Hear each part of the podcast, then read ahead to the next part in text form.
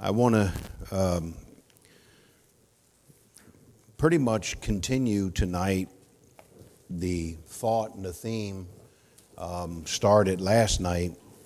Last night, if you weren't here, we preached on revival and uh, we preached on what is revival. Revival is getting back to God and getting back to God's Word. Amen. And we talked about how do we get revival, and we talked about revival, something we need to be praying for. Revival is something we need to be listening for because God uses His Word to bring revival uh, to our hearts. Amen. And, uh, and then also, we need to be um, not only praying for it and listening for it, we need to be living for it. We need to be setting our sails to catch the wind, if you will. Amen. Uh, but then we ended off with the thought of revival is something that we need to be praying for. I mean, not praying for, fighting for. Fighting for.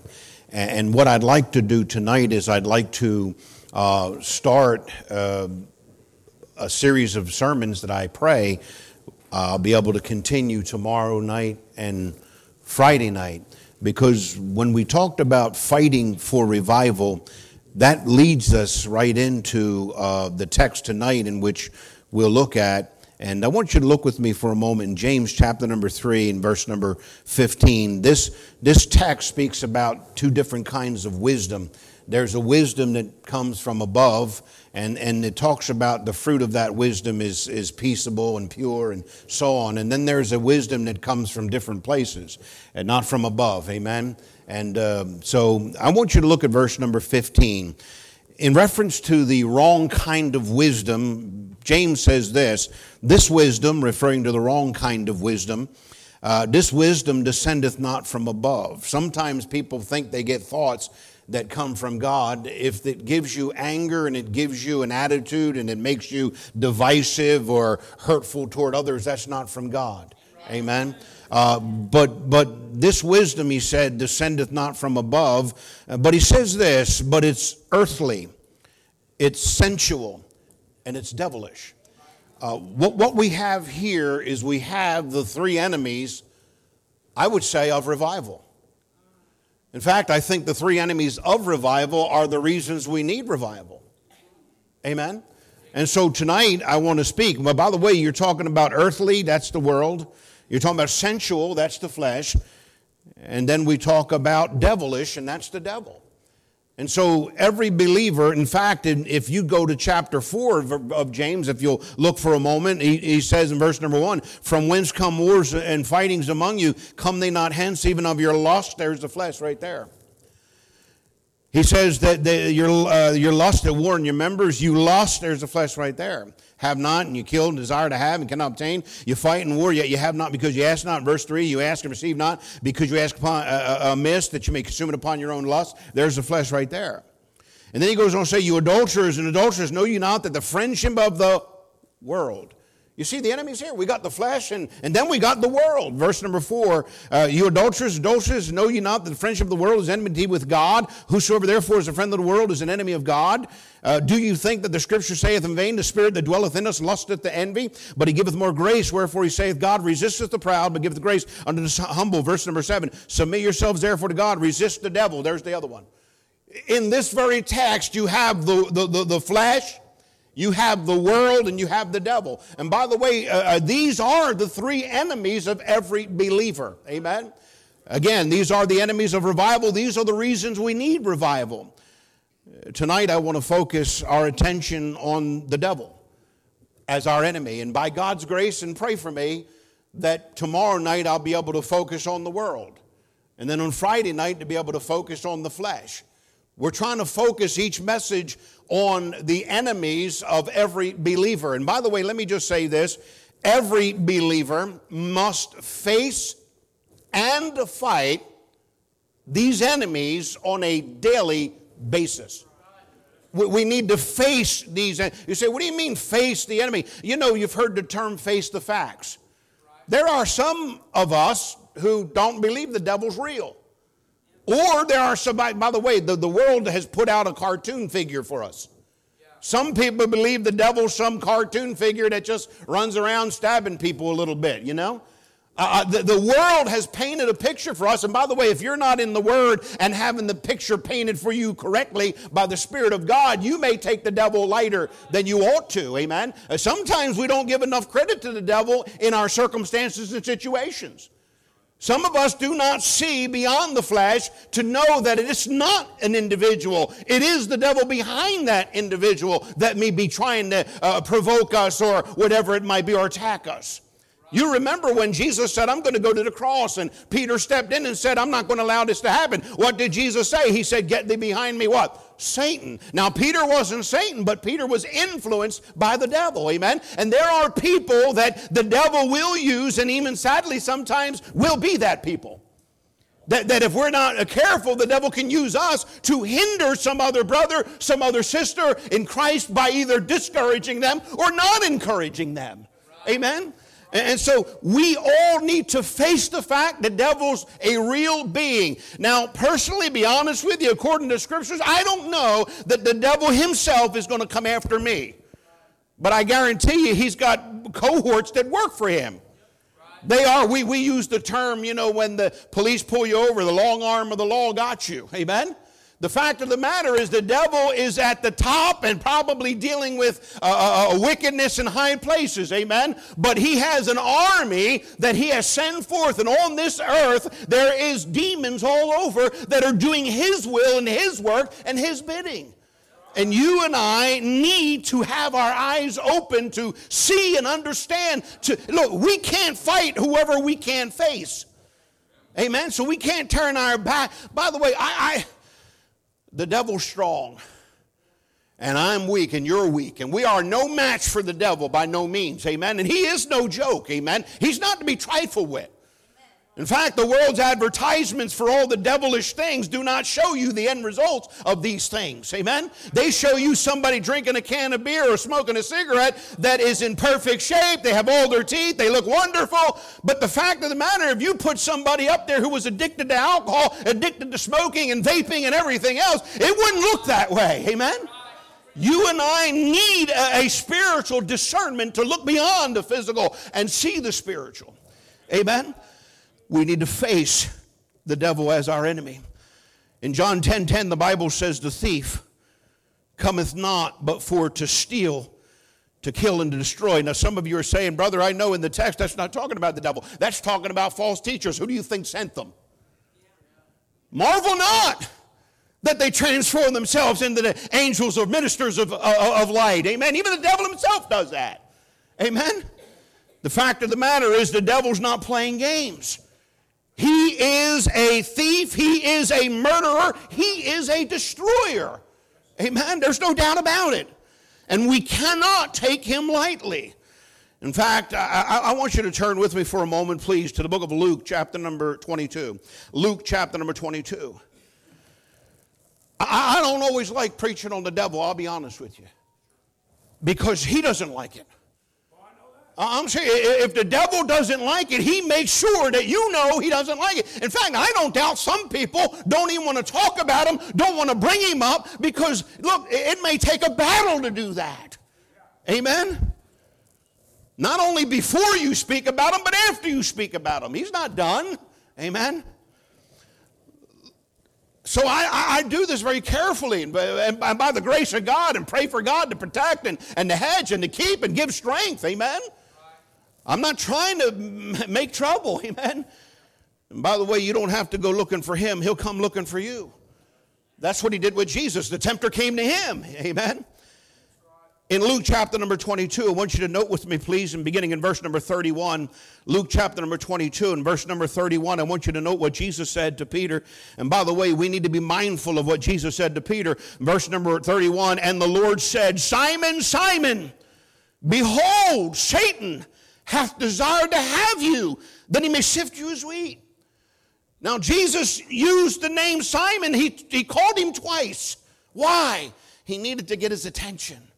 When God wants to get somebody's attention, he usually mentions their name twice because he needs to get it. What he has to say is important. Simon, Simon, pay attention. The devil wants you. Amen? The devil wants you. For some reason, Simon, you are a big target for the devil. And I think I know why. I think I know why. Look at verse number 32. I, I, I think this is, Well, as we continue, he, Jesus said, But I prayed for thee that thy faith fail not. And when thou art converted, strengthen thy brethren. By the way, I'll, I'll tell you what, uh, Jesus said, The devil wants you. I'm praying for you, and I'm praying for your faith not to fail. When you're converted, strengthen your brethren. Let me just tell you what Jesus said. Jesus said, You're going to fail, basically. The, the, the devil wants you, Peter. The devil wants you, Peter. And by the way, you are going to fail. And by the way, I would say this to every one of us, including myself, even first and foremost I will fail. By the way, the devil's not only the one that helps us to fail, he jumps on us when we fail. Because that's when he really, really, really can help keep you down. You may trip yourself up. It may just be your flesh. It may be the world. But when you are down, that's when the devil's going to jump on you. I'll tell you what he's going to jump on. He's going to jump on your faith.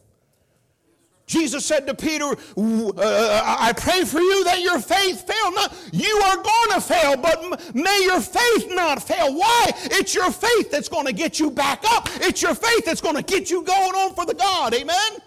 You and I will fail, but may, may God help our faith not to fail because that's what's going to, our faith in His forgiveness, our faith in His mercy, our faith in His grace, it's what's going to keep us going. Amen? When thou art converted, strengthen thy brethren. Wonderful, wonderful thought, Jesus said there. Peter, when you fail, I pray your faith don't fail because you need to get back up because you need to help some people out. Amen? But look at verse number 33. Here's where I believe one of the reasons that, that, that, that the devil had a target on, on, on Peter's back. And Peter said in verse 33, and he said unto him, Lord, I am ready to go with you both into prison and to death. Let me just tell you what Peter said. You heard it. Lord, I'm ready to go to prison. I'm ready to die for you. And I personally believe that Peter meant it. You say, what do you mean? I believe that Peter had a big heart for God. We know when we read and study the scriptures, he's got a big mouth. But he's a big mouth because he's got a big heart for God. Let me tell you who gets the devil's attention those that are a danger to him. You see, if the devil hasn't been bothering you, you may not have been doing anything worth bothering you about. You see, if he ain't bothering you, he may already have you. As long as you're neutral, as long as you're doing nothing, he don't need to worry about you. We say the squeaky wheel gets the oil. The crazy Christian gets the devil. Peter had a big heart for God. He, he really meant that. See, the spirit indeed is willing. Uh, Peter's spirit on the inside was willing, but his flesh was weak. I believe that he had a target on his back because he had that kind of heart. And you know what the Lord told him? You're going to fail. We have to remember what Jesus told Peter. By the way, listen to this verse in Acts 12 1. Now, about that time, Herod the king stretched forth his hands to vex certain of the church. Herod the king wanted to do some persecuting of believers. He didn't say, I'm worried about the whole church. He wasn't out to vex the whole church, though I'm sure he'd like to do that. And by the way, the way to get to the church is to get to the leaders. He said there was certain there's certain individuals within this group that I need to get my hands on. You smite the shepherd, the sheep will scatter. And what did he do? He had James killed, and because it pleased the Jews, he said, I'm going to kill Peter too. But he wasn't just looking for anybody, he was looking for certain in the church, people that stood out, people that stood up. They're the ones that are the targets. The devil's looking for the targets. Pray for the pastor. Pray for your pastor, and if this ain't your church, pray for your pastor. Let me tell you what your pastor is, if I could put it this way. He's the tip of the spear. And then his family's right behind him, and then the local church is behind him. Let me tell you something. In the Old Testament, when the devil, when Pharaoh wanted to get the children of Israel to compromise, You remember that? Don't go too far, don't take too many, don't sacrifice. You remember that? Who was Pharaoh negotiating with? Moses, the leader.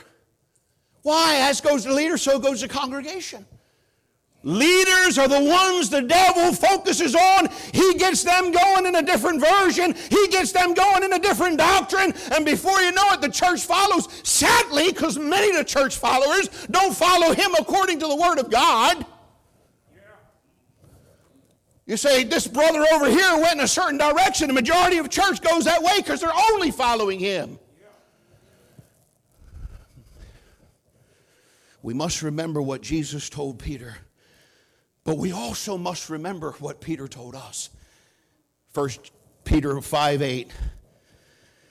From experience, he said, Be sober, be vigilant, because your adversary, the devil, God, take it personal. If there's ever preaching you need to take personal, take that personal. Your adversary, the devil, as a roaring lion, walketh about, walketh about, seeking whom he may devour the devil is seeking to devour people, but I believe he's most looking for those that are living right. Amen? He is. There was a time in the book of Job when the sons of God came before God to give an account, and Satan also came among them. You remember that, right? In the book of Job, verse number one, listen to this. Verse number one, chapter one, the man, that man, referring to Job, that man was perfect. You say, what does that mean? Was he sinless? No, couldn't have been perfect is whole. He was a wholehearted man for God. He was a perfect man and an upright man. He one that feared God, one that eschewed evil. He deliberately avoided and abstained from it. Here was a good, godly man. And, I don't doubt, and it doesn't say it in the scriptures, but I don't doubt the devil, who's the accuser of the brethren. He's standing before God, probably accusing all kinds of people. And sadly, he was right. Perhaps God said, Well, hold on a minute. Here's somebody I want you to consider. Have you considered Job? By the way, Job was a man who lived right. Had the devil considered him? Had the devil made him a target? Yes. You say, How do you know that? Because he said, You've put a hedge around him. See, how do you know that he tried to get him? See, the devil, he, he's out there knocking people out left and right, but primarily he's looking for those that resemble him a little too much. Amen? And he tried, but he failed. We, we must be alert to and not ignorant of the devil and his devices. Amen. That's what we have to be. We have to be alert to and not ignorant of the devil and his devices. Devices, his wiles, his plans, his tricks.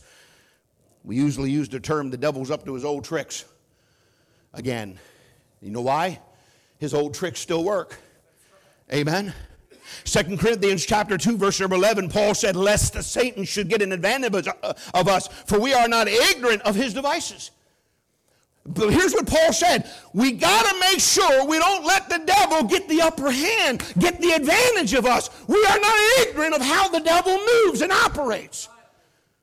By the way, in the context, it had to do with forgiveness. The man that was kicked out got right with God and came back most likely the people were giving him a hard time and not receiving him and loving him and forgiving him the way that they should. And Paul said, Hey, we need to love him and confirm our love to him, lest Satan get in there and take advantage of that. Amen. The devil uses unforgiveness. He smells it, he sniffs it out. He said, Oh, we got an unforgiving person here. I can operate here. I can work through this situation here. I can use this one to divide the church. I can use this one to hurt that family. Not ignorant. We must shut down, maybe in our day and age, shut off his opportunities to devour us. Ephesians 4:27 Neither give place to the devil. We need to be alert to how the devil operates, aware how the devil operates, but we need to do something with that alertness and that awareness. We need to shut him down. The best way to fight the devil is keep him out first and foremost. I don't want to have to fight an intruder coming into my house. I don't want to have to get into a fight like that. So the best thing is to shut everything down, lock everything up, and don't do that. If he breaks in, that's another story. By the way, I'm not fighting too much. I have a Glock that works for me. But the fact of the matter is this we have to be careful that we shut down the opportunities the devil's using to destroy our lives. Shut down, I said. Maybe even shut off. I think today the devil is destroying people, families, through the access of the airwaves. I had to take my phone and I had to put on that protection thing. I don't need pop ups. I don't need to let alone look into something that I shouldn't be looking, looking into on person. I also don't need no pop ups neither. You understand that, right? Let me read a verse for you in, in the temptation of Christ, Luke 4 5. And the devil taketh him up into a high mountain. By the way, the devil took Jesus up to that high mountain to give him a good advantage of what he had to offer to him. Amen. Watch this. And he showed unto him all the kingdoms of the world. And here's the last statement in that verse in a moment of time. In a moment of time. By the way, the devil don't need a lot of time. Just give me a moment. A good salesman is selling you something in the first few moments. And the devil can show you things in a moment that might suck you in for a lifetime. Amen? By the way, one preacher I hear often it says, adjust your halos. Preachers have been taken down by the internet, pornography. Can't go too deep. You understand what I'm saying here? There was a time when dirty old men had to go off some old, dirty old street somewhere to go look at some things. Don't have to do that now. I think they say in Utah is one of the greatest places where pornography is being shown in the privacy of your own home, on your own phone, in your own computer. Young people nowadays are having their own phone with all the access that they could ever want. Sadly, sadly. Amen? By the way, mighty men have been slain by her. Amen. I heard a preacher of a nice sized church say to a preacher of a way nicer sized church, brother, you know, what do you think we ought to do in communicating to our church about this pornography? How should we, you know, we got certain people in this big, this preacher of a big church. So we all got a problem with that, brother. Now he's not talking about living in prayer. He's talking about the temptation. By the way, James 1:14, every man is tempted. Amen. You know, it's one thing to have something you never looked for, but it's another thing to have something you can look for. Amen. And this is the truth. This is very much the truth. We need to know how the devil's getting to us, and then we need to shut it down. Amen? Amen. And avoid it. Watch and pray. Amen. That you enter not into temptation. We must, we must face the devil as our enemy. We have to realize this. Now, listen, when I'm in the flesh, I only see flesh in the sense of I see you being my problem. You being my problem. You understand what I'm saying? But if I can be more spiritual and spirit filled and spirit led, I'll look beyond you and realize who it is and what's really going on. Amen? And therefore, I'll be a help to you and not a hurt. Because if you think it's that person, you're going to attack that person, you're going to hurt that person. Amen? Here's the second thing we need to do. Number one, we need to face, we need to face the devil as our enemy. But number two, we need to fight the devil as our enemy. It's one thing to face the devil, but it's another thing to fight the devil, and that's exactly what we need to do. In 1 Peter, we mentioned 5 8, where, where Peter said, Be sober, be vigilant, because your adversary, the devil, as a roaring lion, walketh about seeking whom he may devour. He says in verse number 9 of chapter 5, Whom resist, that's fight right there, steadfast in the faith. We have to fight back the devil and we got to do it steadfast, and we got to do it by faith in God. I can only fight the devil by trusting God day by day. Amen? We talked about it last night, James 4 7. Resist the devil and he will flee from you. And by the way, that's a wonderful principle. You fight the devil, you fight the devil, you fight the devil, and there's a guarantee there'll be some kind of reprieve. God is so good and great and merciful, gives you and I an opportunity to reload, refresh. Amen?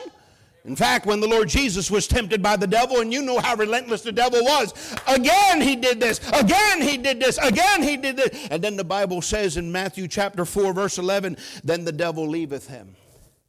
And behold, angels came and ministered unto him. God knows when we're in a battle with the enemy that we keep on struggling, keep on struggling. We need a little reprieve. We need to be refreshed and, and renewed so we can go back at it. God knows what we need. Hang in there. There's no temptation taking you, but such as is common to man.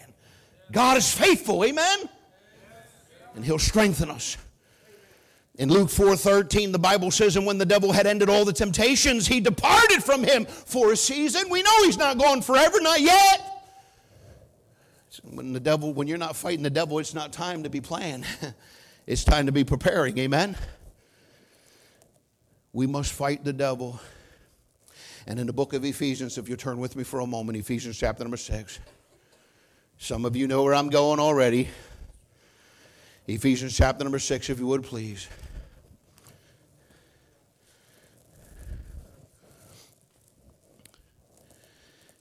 In Ephesians, we are instructed on how to, to do that, how to fight the devil.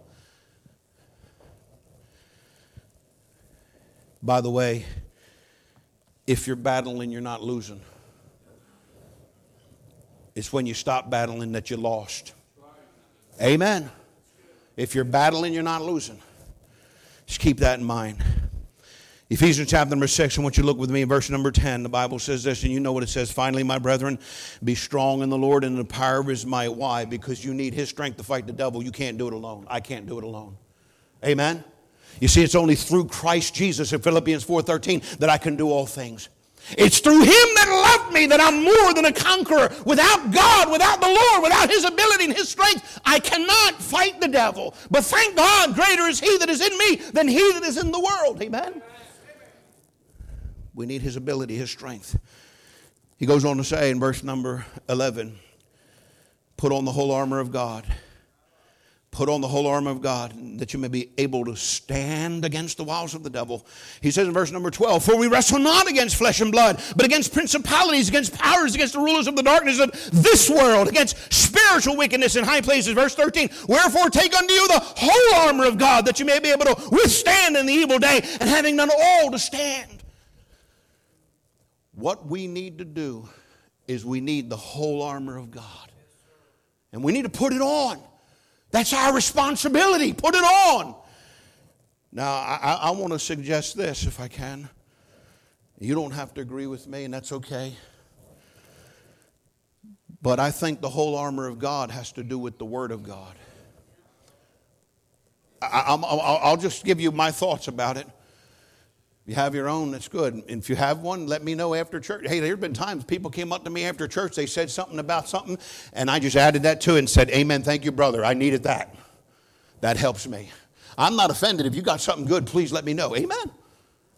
But I want you to note this. I believe that put on what, what, what else you going what, what, what else do you have that you can put on? From God. What from God do you have that you can put on? this is it right here.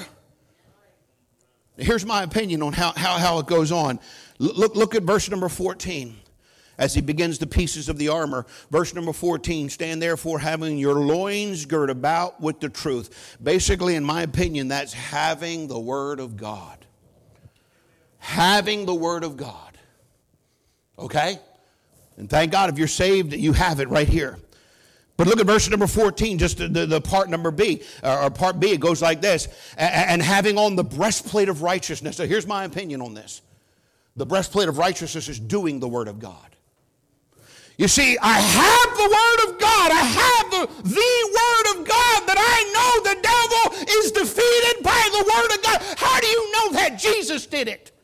Every temptation, it is written, it is written, it is written.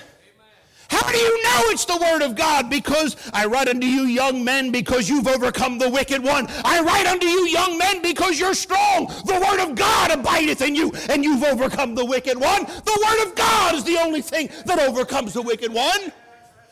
Gird my loins. I have the word of God. Breastplate of righteousness. That's a practical righteousness. When I'm doing the word of God, there's a righteousness there, in my opinion. It's doing the word of God. Verse number 15.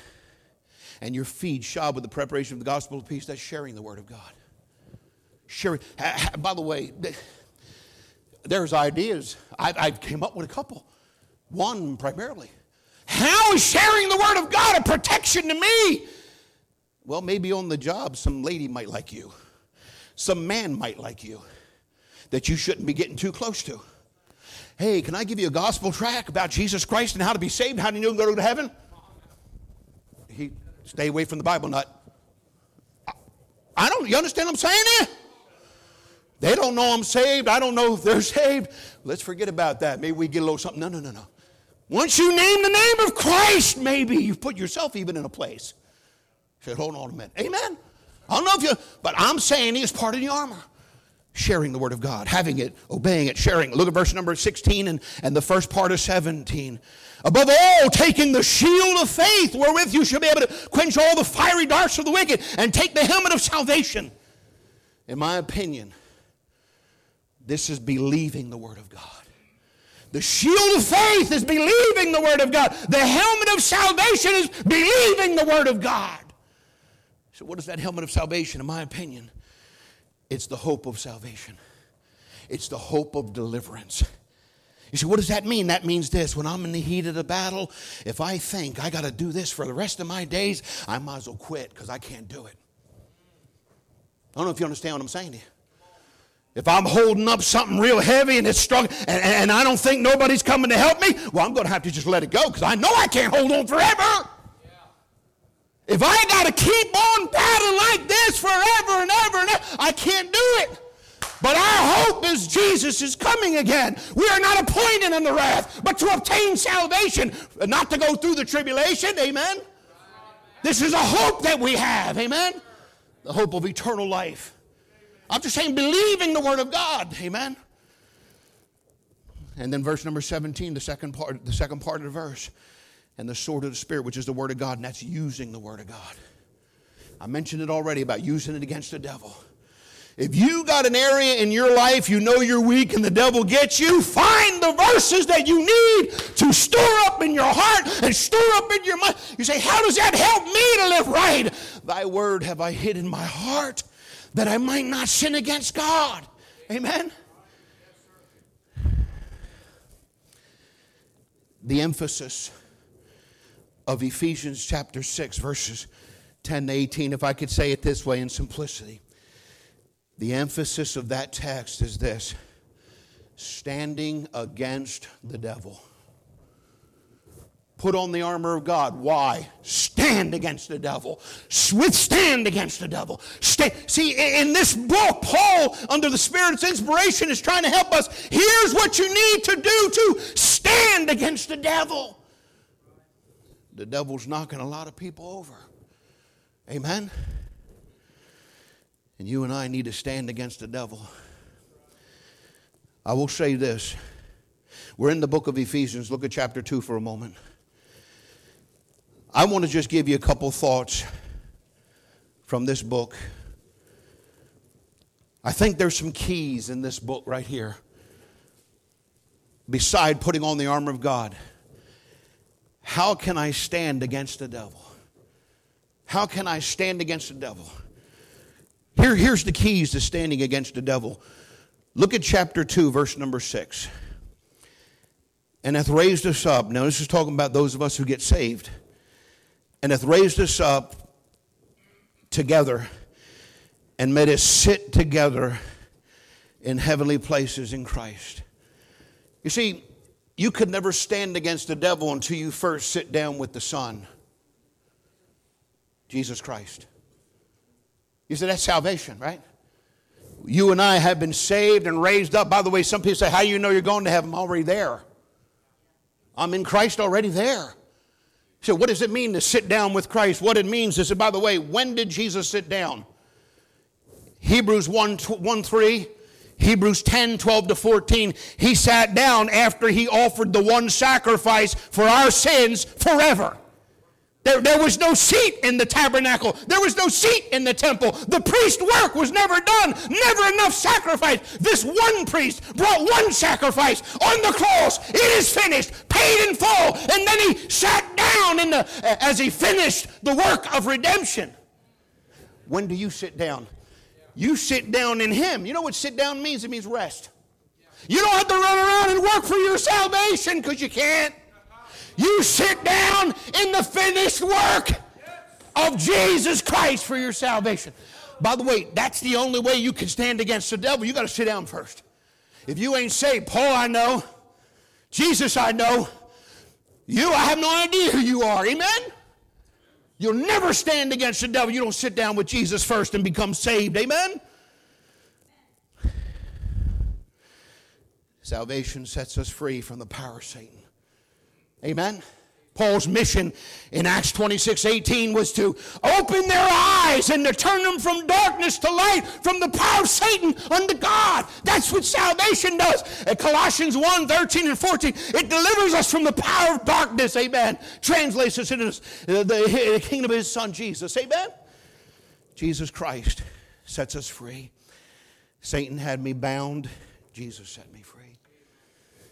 You remember the woman in the synagogue in Luke chapter number 13, verses 10 to 17. On the Sabbath day in the synagogue, she was bent over. This woman was stuck, bent over. And Jesus went to the synagogue that day, and here's what he did he called that woman over to him. By the way, you know what I like what he didn't do? He didn't say, straighten up to come to me. He said, Come to me just as I am. Oh, no, no, we don't get straight to come to Jesus. We come to Jesus just like we are. And he touched that woman, and that woman was able to be up, upright. By the way, that's another word for being moral, too, if you ever study the scriptures, upright. She was crooked. She came to Jesus in a crookedness. Jesus touched her and straightened her out, and they all got mad. And Jesus said she was bound 18 years. Satan had bound her 18 years. But I've touched her, I've saved her. Amen? You see, Satan had us bound. It's salvation, it's his touch that made the difference. Amen. Look at chapter number three of Ephesians, chapter number three, and I'm moving right along. I'm almost done.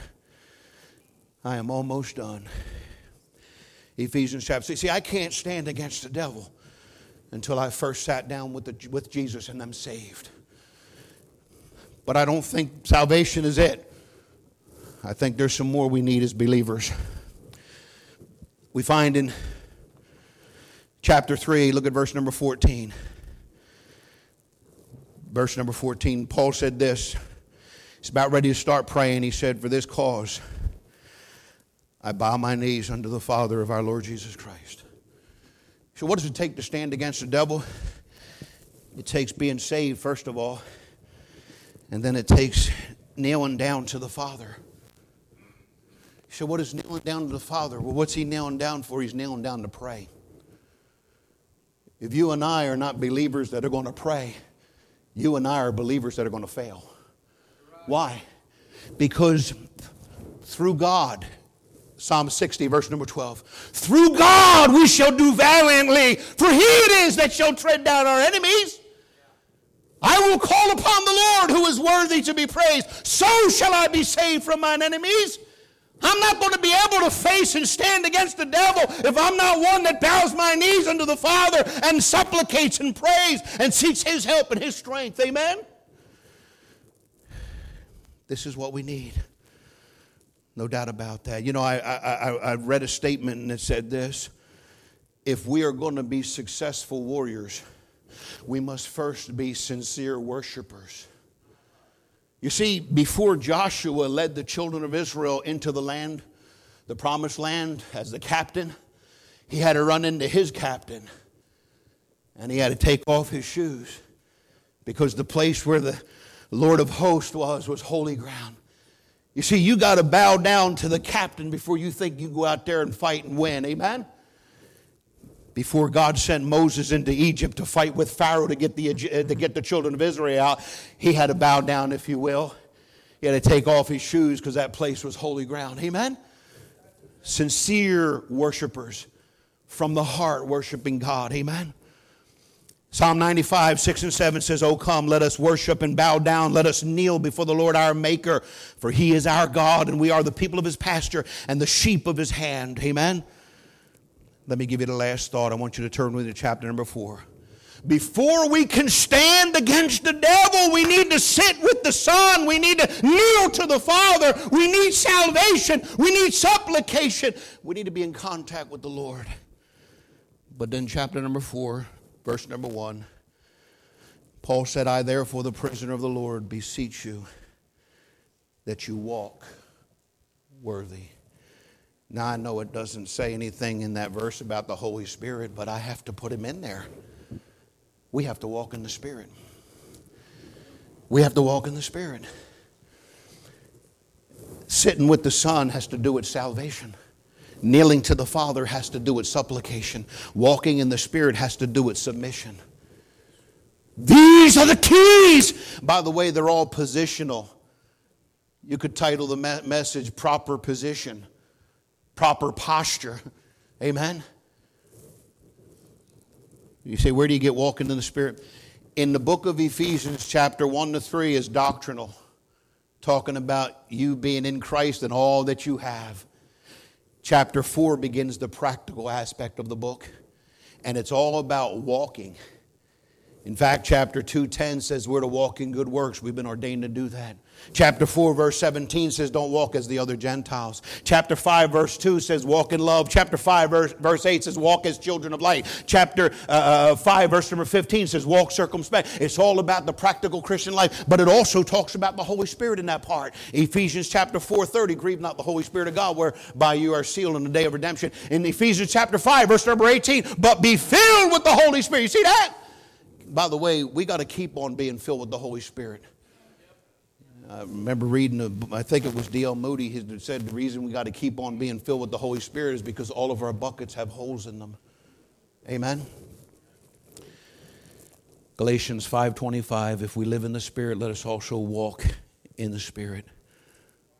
We all have a battle. And by the way, if you don't think you have a battle against the devil, he's already got you. He's already got you. Amen. May God help you and I as believers to, to face and to fight this enemy of ours. Amen. That we can be what God wants us to be and that we can help others in their lives as well. Amen. Would you pray with me? Father, thank you for the word tonight. Father, I pray that if there's anybody in this place tonight that's never been saved, they can't beat the devil until they sit down with Jesus Christ in the finished work that he did on the cross. I'm so thankful that salvation is for free and it's what Jesus did, not what we do. Those of us that are already saved, we, we, we've sat down with Jesus, but you know, if we're not kneeling to the Father in prayer, if we're not in constant communion, we're not going to have what it takes to win. If we're not getting up off our knees and being obedient and walking in the Spirit, we're not going to have what it takes to win and to stand against the devil. I'm so thankful that we don't have to be perfect to, to pray and we don't have to be perfect to keep on trying to walk right. We can confess and we can keep on going, and I thank you for that. Dear Lord, I pray tonight that you'll wake us up to the truth and truths about the devil and the fact that he's our enemy. We need to face him, we need to fight him. Give us the strength, Lord, because in and of ourselves, none of us can beat him, but only through you can we do it. Lord, I pray you'll bless the rest of this service. In Jesus' name, amen.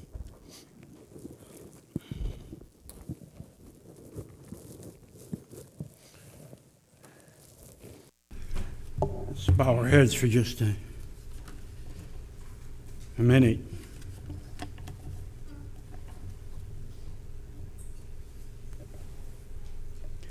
We're in a battle. Every day, all day. If you're saved, when you got saved, you became the devil's enemy. And he comes after us. Did you get some help tonight?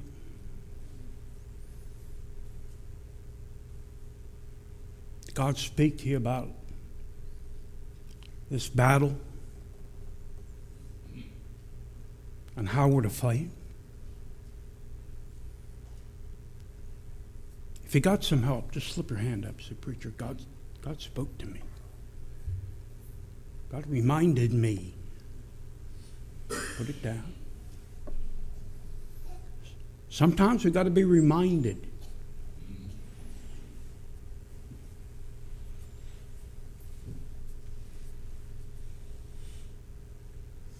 Anyone else? God spoke to me. I got some help tonight. Father,